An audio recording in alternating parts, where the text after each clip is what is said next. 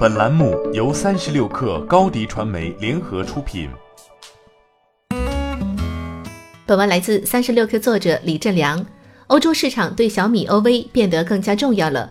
据彭博报道，小米集团国际部总裁周受资称，今年小米海外市场将围绕已经进入的国家或地区推进业务，包括西欧、印度、东南亚、拉丁美洲等。其中，西班牙、意大利、法国、德国等西欧国家将是重心所在。欧洲是体量庞大的发达市场，对全球扩张的一线厂商的吸引力不言而喻。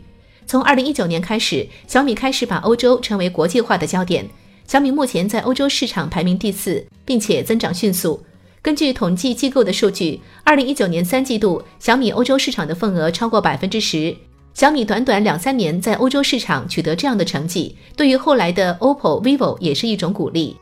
OPPO 二零一八年年中进入欧洲市场，经过一年多的发展，数据显示，去年三季度 OPPO 已经进入 TOP 五。虽然百分之二的份额与前四名差距较大，但也可见其发展速度之快。今年 vivo 也将进入欧洲市场，并将其视为重点拓展的海外市场。vivo 向三十六氪表示。将在 MWC 大展期间公布拓展欧洲等地的市场的战略。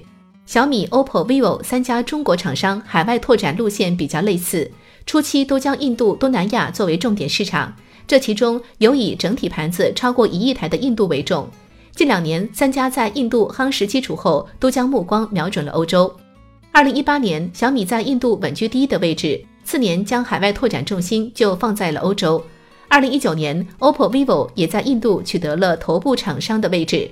根据 IDC 数据，二零一九年前三季度，vivo 在印度获得百分之十五的份额，OPPO 及其兄弟品牌 Realme 都在印度取得百分之十的份额，两者总和达到百分之二十份额。于是，欧洲就成为他们下一个攻坚的高地。与此同时，考虑到国内市场的不利形势，小米、OV 三家在海外扩张的必要性就更进一步。二零一九年二季度开始，华为受实体清单事件影响，海外市场受损，于是加码中国市场，在国内对米 OV 形成碾压之势。今年国内市场很可能延续去年的态势，依旧是华为一家独大的局面。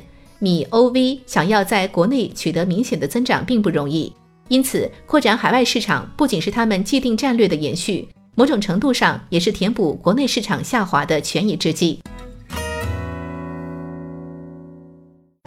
欢迎添加小小客微信，xs 三六 kr，加入克星学院，每周一封独家商业内参，终身学习社群，和大咖聊风口、谈创业，和上万客友交流学习。